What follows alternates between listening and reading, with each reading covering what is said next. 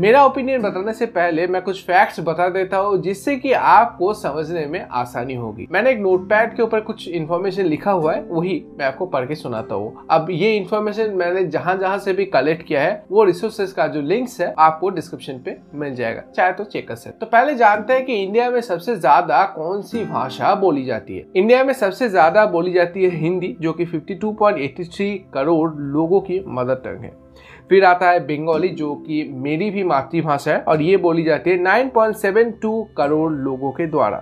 फिर मराठी आठ पॉइंट तीस करोड़, तेलुगु आठ पॉइंट ग्यारह करोड़, तमिल छह पॉइंट नब्बे करोड़ और इंग्लिश बहुत ही कम लोगों की मातृभाषा है, दो लाख उनसठ हजार छः सौ अठहत्तर लोगों की। लेकिन इंग्लिश बोल सकते हैं बारह करोड़ तिरपन लाख लोग इंडिया में, और इंडिया वर्ल्ड की second largest English speaking country है यूएसए के बाद। आप जानते हैं कि इंडिया की ऑफिशियल लैंग्वेज क्या है। देखिए, इंडिया की कोई नेशनल लैंग्वेज नहीं है, लेकिन ऑफिशियल लैंग्वेज है इंग्लिश एंड हिंदी। अब कुछ दूसरे देशों की भी ऑफिशियल लैंग्वेज जान लेते हैं। चाइना की है मैंडरिन चाइनीज, ताइवान की भी मैंडरिन चाइनीज, साउथ कोरिया की कोरियन, रशिया की रशियन, पाकिस्तान की इंग्लिश एंड उर्दू, श्रीलंका की सिन्हाला एंड तमिल, बांग्लादेश की बंगाली, दुबई की अरबिक। अब चलिए जानते हैं कि दुनिया में कौन सा लैंग्वेज सबसे ज्यादा बोला जाता है। अगर हम नेटिव स्पीकर्स की बात करें तो चाइनीज, जो मैंडरिन चाइनीज है, उसके सबसे ज्यादा नेटिव स्पीकर्स है वन पॉइंट थ्री बिलियन।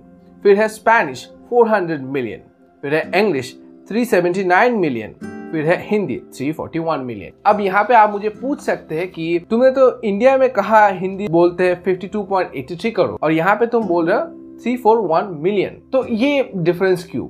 देखिए, नेटिव लैंग्वेज और मदर टंग में फर्क है, इसलिए ये जो नंबर है इसमें भी फर्क आया है। मैं ये डाटा दे रहा हूँ क्योंकि आपको चीजों को समझने में आसानी होगी, लेकिन यहाँ पे मैं एकदम श्योरिटी के साथ नहीं कह सकता कि सभी डाटा एक्यूरेट है, हालांकि सोर्सेस एकदम जेन्युइन है।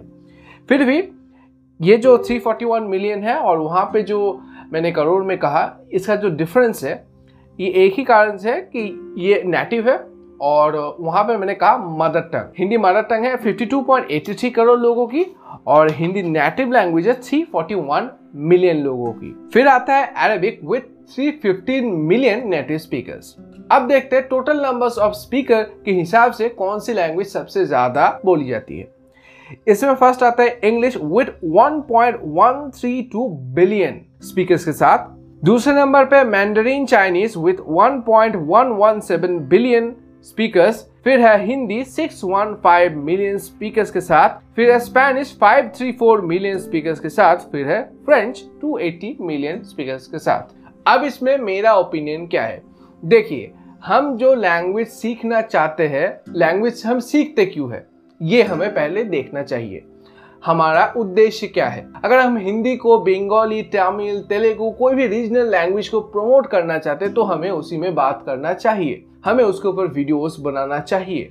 लेकिन अगर हम ऑफिशियल काम करना चाहते हैं तो इंग्लिश सीखनी ज़रूरी है, अगर हम वर्ल्ड के साथ कम्युनिकेट करना चाहते हैं तो भी इंग्लिश सीखनी ज़रूरी है, अगर हम चाइना में जाना चाहते हैं, जापान में जाना चाहते हैं तो जापानीज या फिर चाइनीज सीखनी ज़रूरी है। इसलिए मैं एक ही चीज़ आपसे कहना चाहता हूँ कि लैंग्वेज हमारी कम्युनिकेशन का एक ज़रिया है और इसे उसी तरीके से यूज़ करना भी चाहिए। देखिए, हमारा उद्देश्य क्या है इसको पहले ढूंढिए, आपका उद्देश्य क्या है उसको पहले ढूंढिए, फिर कोई भी लैंग्वेज सीखिए। अगर आप स्क्रिप्चर्स पढ़ना चाहते हैं तो संस्कृत सीखिए। जैसे आप मेरा ही एग्जाम्पल ले लीजिए, मैं बंगाली में भी वीडियोस बना सकता था, लेकिन क्योंकि मेरा टारगेट है पूरा इंडिया, इसी कारण से मैं हिंदी में ही वीडियोस बनाता हूँ, क्योंकि इंडिया में सबसे ज़्यादा जो लैंग्वेज बोली जाती है, जो लैंग्वेज सबसे ज़्यादा लोगों की मातृभाषा है, वो है हिंदी। अब किसी के लिए भी उसका जो मदर टंग है वो मीठी होती है, वो उसके लिए श्रुति मधुर होती है, बट समय के साथ साथ लैंग्वेजेस में चेंजेस आती है, चीजों में चेंजेस आते हैं और उन चेंजेस को हमें अपनाना चाहिए। इंग्लिश बुरी लैंग्वेज नहीं है, लेकिन किसी के ऊपर थोपना भी अच्छा नहीं है। जो सीखना चाहते हैं वो सीखे, उसका उद्देश्य क्या है उसको देख के वो सीखे। इंग्लिश सिर्फ एलाइट लोग ही जानते हैं। आप इंग्लिश जानते हैं इसका मतलब आप बहुत ही ज्ञानी है, इसका कोई भी मतलब नहीं है। देखिए इंग्लैंड में जो टैक्सी चलाते हैं वो भी तो इंग्लिश जानते हैं, क्या वो ज्ञानी है? मैं ये नहीं कह रहा जो टैक्सी चलाते हैं वो ज्ञानी नहीं हो सकते, बट ज्यादातर क्षेत्र में ऐसा नहीं होता। इसलिए इंग्लिश जानने से कोई ज्ञानी नहीं बन जाता।